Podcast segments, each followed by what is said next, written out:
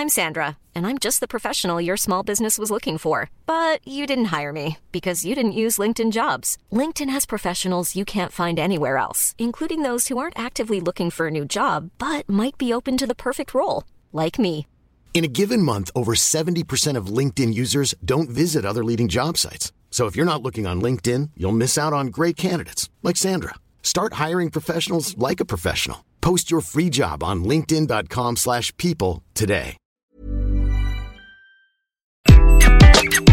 Bonjour, je suis Gaël Châtelain-Berry, bienvenue sur mon podcast Happy Work édition spéciale. Dans cet épisode, je reçois Thomas Chardin, qui est le fondateur de Parlons RH, et Philippe Reynaud, le directeur général France de UKG.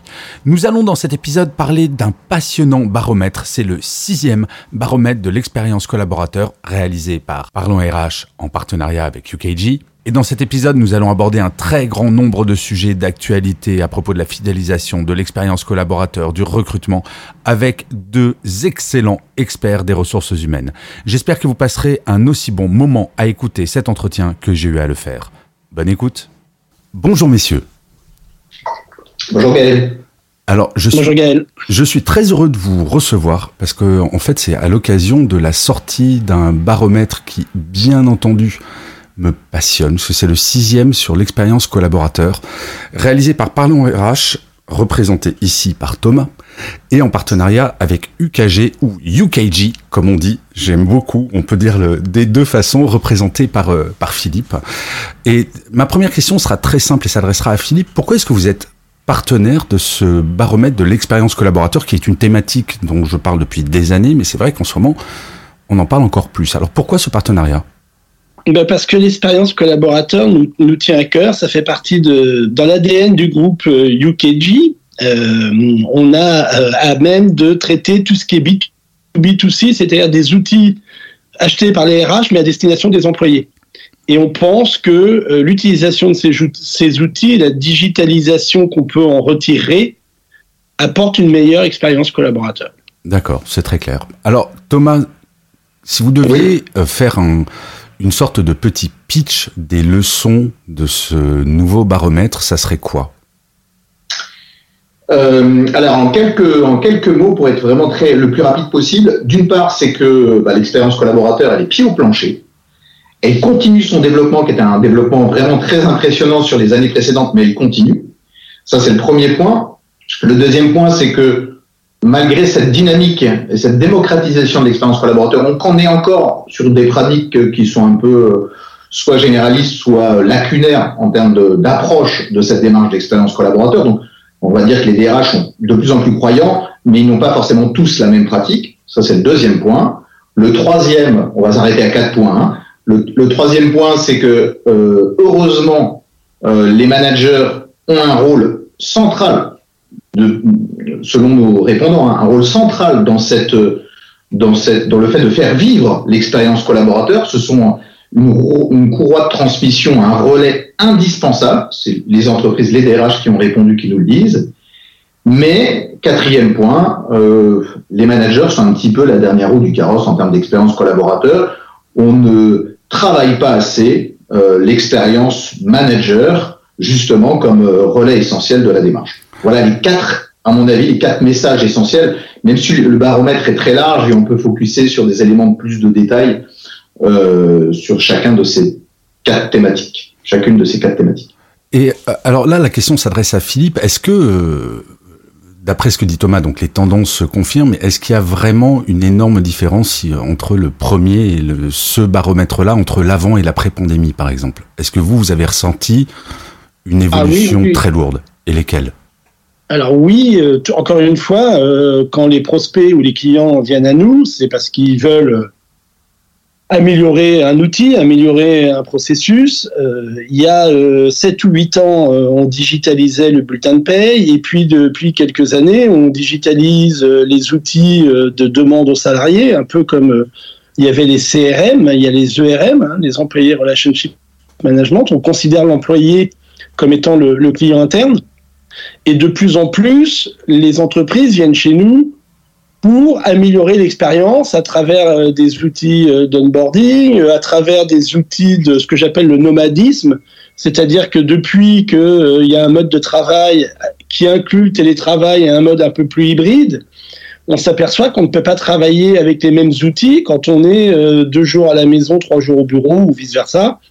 Et donc, il faut forcément, pour améliorer encore une fois euh, l'expérience du salarié quand il est chez lui ou quand il est, quand il est au bureau, il faut lui apporter toute une batterie et, tout un panel d'outils qui fait qu'il euh, peut travailler de n'importe où, sans compter qu'aujourd'hui, tel que le disait Thomas, on commence à équiper des managers dans des outils de performance. Hmm. Avec le workforce management, tout ce qui va être euh, planification, euh, flexibilité du travail, euh, avoir les bonnes ressources au bon moment, créer des alertes, sont possibles avec des outils digitaux et évidemment ne sont possibles que si le manager intègre ces outils-là dans le management de son équipe. Donc oui, nous on voit arriver le manager dans cette courroie de transmission, ou tout au moins acteur de ces outils. Mais j'aimerais rebondir, Thomas, sur quelque chose que vous avez dit. Vous avez utilisé le mot lacunaire, c'est quand même euh, plutôt, plutôt fort. Et pourtant, il y a un chiffre qui m'a marqué dans votre baromètre.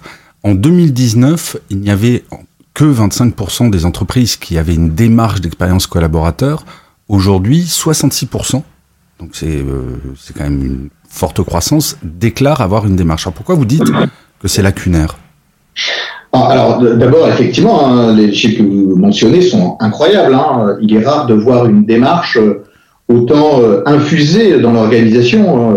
On a, enfin voilà, on est passé d'un quart à un tiers des, à deux tiers, pardon, un tiers, deux tiers des, d'entreprises qui pratiquent à deux tiers. C'est énorme. Enfin, comme, comme dynamique de diffusion, c'est incroyable. Et d'ailleurs, la crise a évidemment joué sur cette accélération-là. Euh, pourquoi on, évoque le fait que ça soit lacunaire? Bah, En fait, pour, euh, on va dire pour trois grandes raisons. La première, c'est qu'on a quand même encore une vision assez euh, généraliste de l'expérience collaborateur. C'est-à-dire qu'en fait, quand on rentre dans le détail sur quelle est la conception des DRH de l'expérience collaborateur, bon, parfois la réponse est tout ce qui concourt à l'humain. Voilà. Ben non, une démarche d'expérience collaborateur, c'est un petit peu plus précis que ça. Donc, premièrement, une approche, allez, passe-partout généraliste. La deuxièmement, c'est que en fait, si on dit, pour, pour le résumer, si on dit que l'expérience collaborateur, ça consiste à écouter pour agir, euh, et ça, beaucoup d'entreprises l'ont compris et on voit que ça se développe, tant mieux. Mais si on voit le verre d'eau à moitié vide, bah, il y en a encore beaucoup qui écoutent sans agir, écoutent les collaborateurs sans agir, et d'autres qui agissent sans écouter. C'est en cela que c'est lacunaire. C'est-à-dire que c'est un petit peu partiel, voire partial parfois. Et puis le troisième point, sur lequel peut-être Philippe pourra rebondir, c'est que le taux de digitalisation des différents processus de base pour accompagner l'expérience collaborateur ne sont pas là, ou en tout cas, ça reste encore, euh, la majorité ne sont pas équipés de solutions digitales, quelles qu'elles soient d'ailleurs, hein, pour par exemple évaluer euh, euh, la satisfaction des candidats dans le process de recrutement.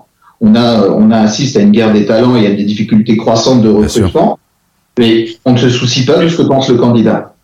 La majorité des entreprises n'ont aucune solution et pas de process accompagnant la mesure de l'expérience candidat, qui est juste une toute petite partie de l'expérience collaborateur.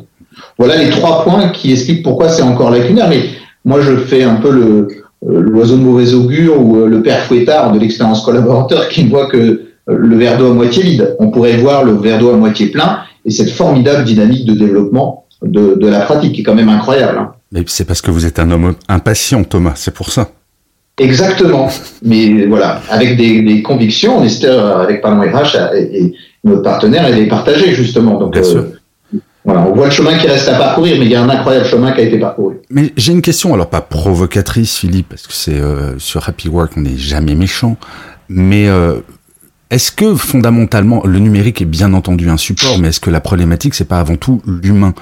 C'est parce que le, numérique va être un outil qui va accompagner l'expérience collaborateur, qui va aider. Alors vous parliez de management à distance, bien entendu que le numérique est absolument essentiel, mais est-ce que la problématique n'est pas avant tout humaine? Est-ce que l'expérience collaborateur, c'est pas le matin d'arriver et d'être content de voir son boss?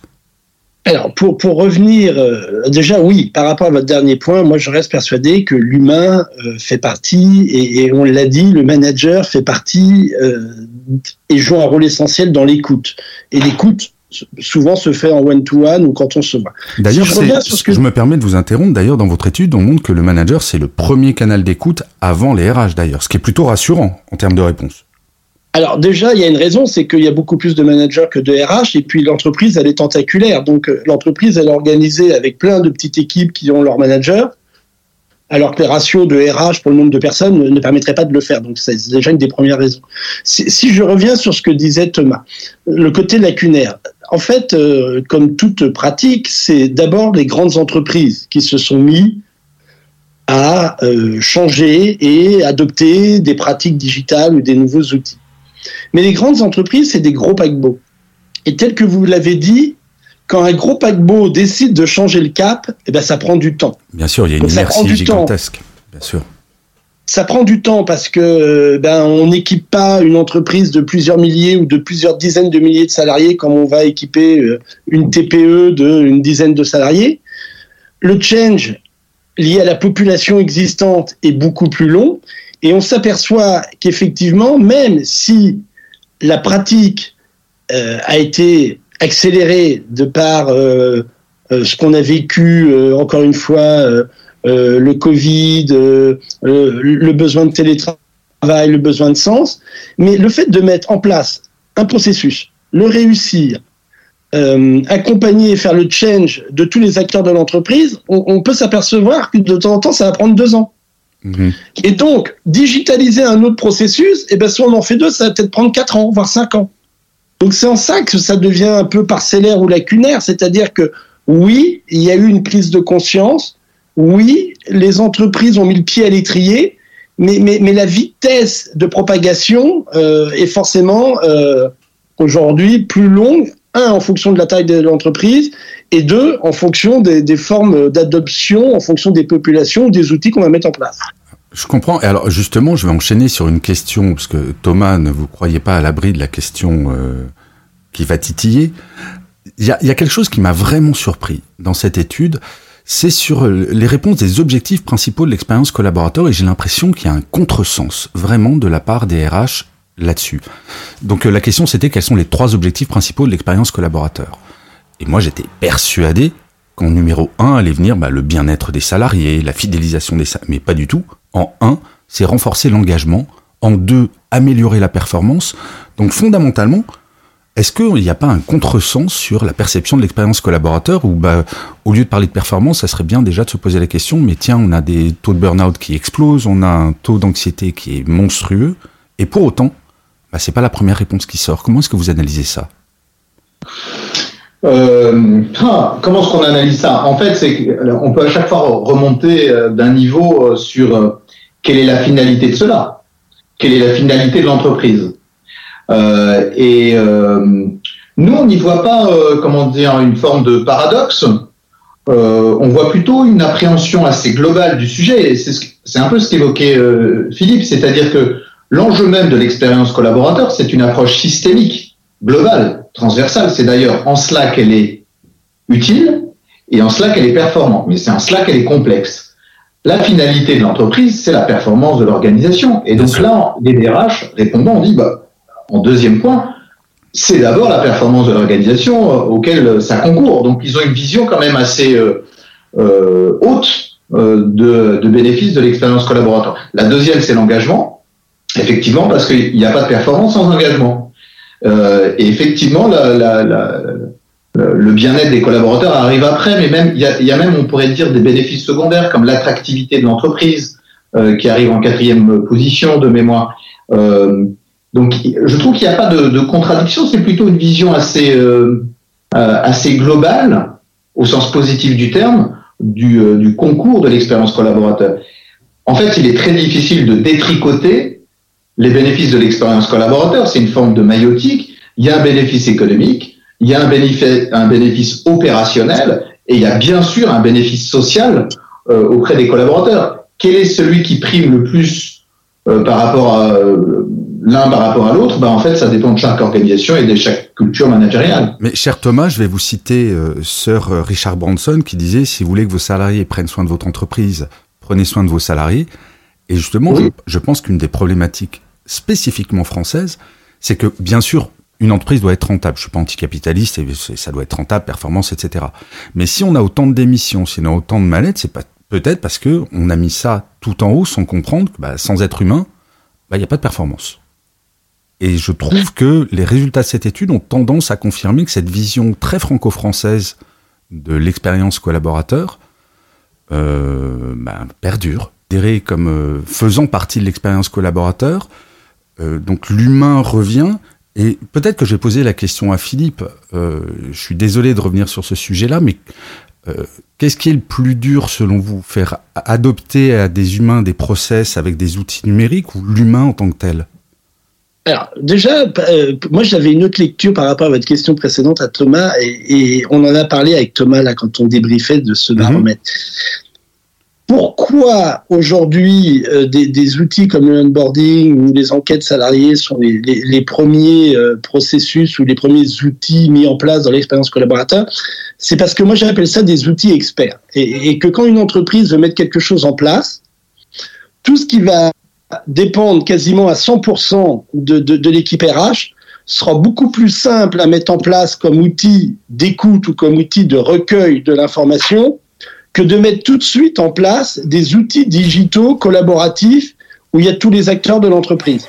Donc, je pense que l'entreprise commence par mettre en place des choses, je dirais pas parce que c'est plus simple, mais parce que c'est plus logique de commencer par ça. C'est pas pour autant que l'écoute euh, du collaborateur euh, ne prend pas de l'importance. Mais à un moment donné, il faut bien commencer par quelque chose.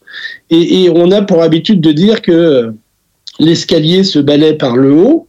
Et pourquoi il se balaie par le haut? Bah, Parce que c'est à la direction ou c'est au RH de montrer, moi, je vais mettre en place un outil RH digital qui va te permettre de t'exprimer, qui va te permettre de changer quelque part ton, ton, améliorer ton point, de, prendre en compte ton point de vue et améliorer ton expérience. Mmh. Dans un second temps, tout ce qui va être du bien-être, qui, qui, va considérer, encore une fois, des outils beaucoup plus complexes, des outils euh, dans lesquels il y a de l'autonomie, des outils dans lesquels on, s'autogère presque dans sa manière de travailler, c'est plus complexe à mettre en place. Donc, c'est pas la première chose qu'on met en place, même si on en aurait envie ou même si on y pense. Je pense qu'il y a quand même une, une graduation et il y a une chronologie dans la manière dont on va faire les choses.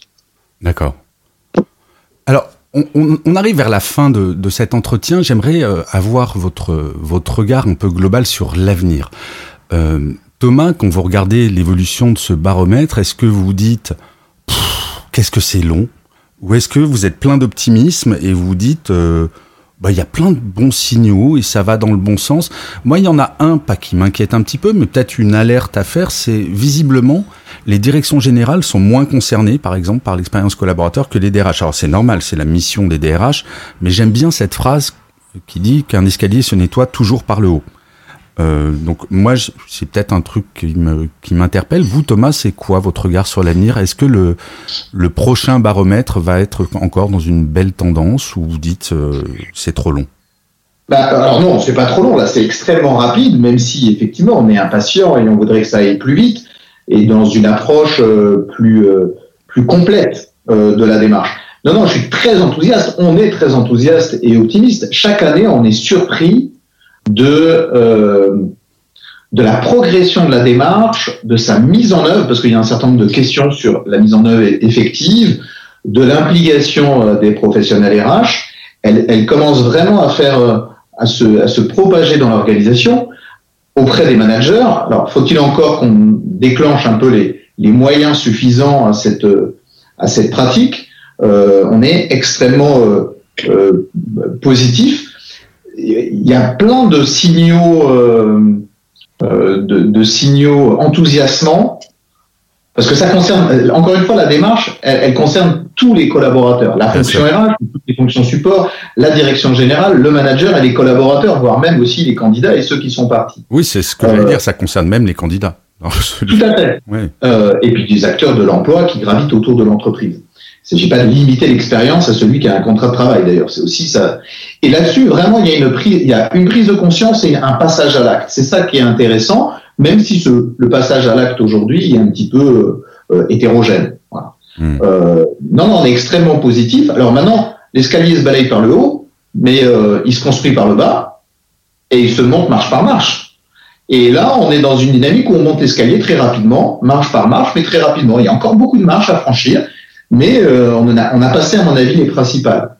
Reste qu'une partie des entreprises ne veulent absolument pas ni balayer l'escalier, ni construire par le bas, ni passer marche par marche. Et une entreprise sur six qui sont totalement réfractaires à la démarche.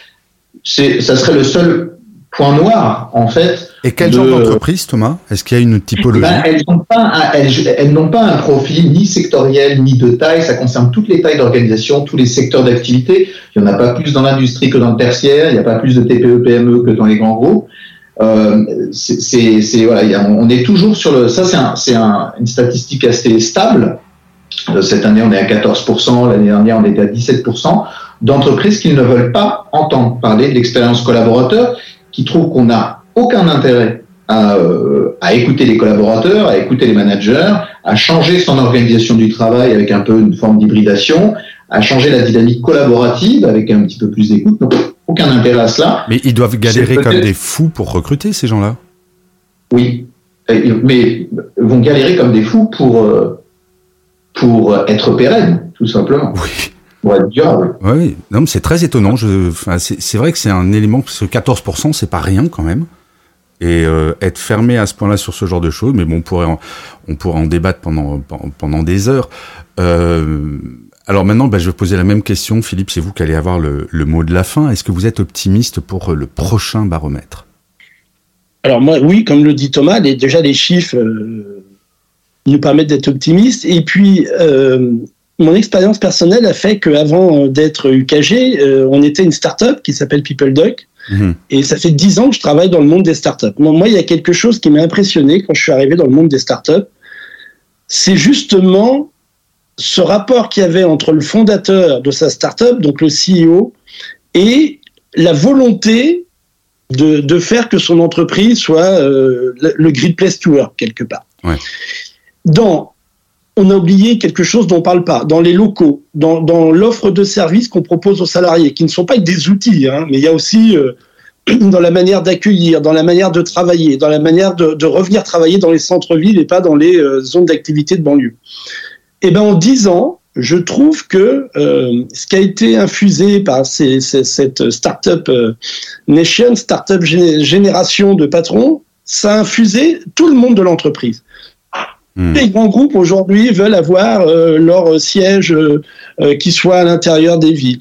Tous les grands groupes font attention à ce que le retour au bureau se passe bien, à ce qu'il y ait des, des, des, espaces de travail collaboratifs, sympathiques, qu'on puisse travailler comme à la maison. On va pas se mentir, on fait partie à peu près de la même génération. Toute cette attention-là, elle est portée juste par une chose, c'est que le chômage de masse, c'est fini, et que pour recruter, les entreprises n'ont pas le choix, et c'est plutôt chouette. En fait. Bah, tant mieux. Ouais, mais, mais, mais, tant mieux. Donc vous êtes super optimiste en fait. Oui, moi je suis très optimiste parce que je pense que comme ils n'ont pas le choix, tout ce qui va améliorer le bien-être, qui va, qui va donner du sens. Euh, on, on, parle de, des entreprises qui euh, vont être en matière de, de, responsabilité sociale, économique et environnementale. Tous ces, tous ces arguments pour attirer euh, le candidat sont en train de se mettre en place mmh. et se mettent en place aujourd'hui. Donc quelque part, on ne peut qu'être optimiste. Et puis je terminerai sur un chiffre, puisque je vous parlais de Great Place to Work, UKG, Great Place to Work, on est, euh, on s'est racheté aux États-Unis, mais on est, on est cousins euh, en France. Les 100 entreprises les mieux classées par Great Place to Work ont trois fois plus performé au cours des 20 dernières années par rapport au reste du marché. Donc tout est dit. Si on veut performer, on n'a pas le choix. On, on est obligé d'être Great Place to Work. Vous prêchez un convaincu et c'est clair que le bien-être in fine amène de la performance, mais ensuite c'est la question de l'œuf et de la poule, c'est ce dont on parlait tout à l'heure avec Thomas. Moi je suis plutôt du côté œuf et vous êtes plutôt du côté poule. Les personnes qui entendront ça analyseront cette phrase comme elles le souhaitent. Messieurs, je vous remercie infiniment pour le temps que vous m'avez consacré. Bah, je mettrai les liens vers euh, vos sites web, vers l'étude, vers euh, toutes ces choses pour que les auditeurs et les auditrices de Happy Work puissent euh, retrouver tout ça dans le détail. C'est court, 20 minutes pour parler d'une étude aussi complète, mais en tout cas, mille merci. Et j'ai envie, et envie de vous dire, allez, avec un peu d'avance, et bonnes vacances. Merci Gaël. Prenez soin de vous. Planning for your next trip? Elevate your travel style with Quince. Quince has all the jet-setting essentials you'll want for your next getaway, like European linen, premium luggage options, buttery soft Italian leather bags, and so much more. and it's all priced at 50 to 80% less than similar brands. Plus, Quince only works with factories that use safe and ethical manufacturing practices. Pack your bags with high-quality essentials you'll be wearing for vacations to come with Quince. Go to quince.com slash trip for free shipping and 365-day returns.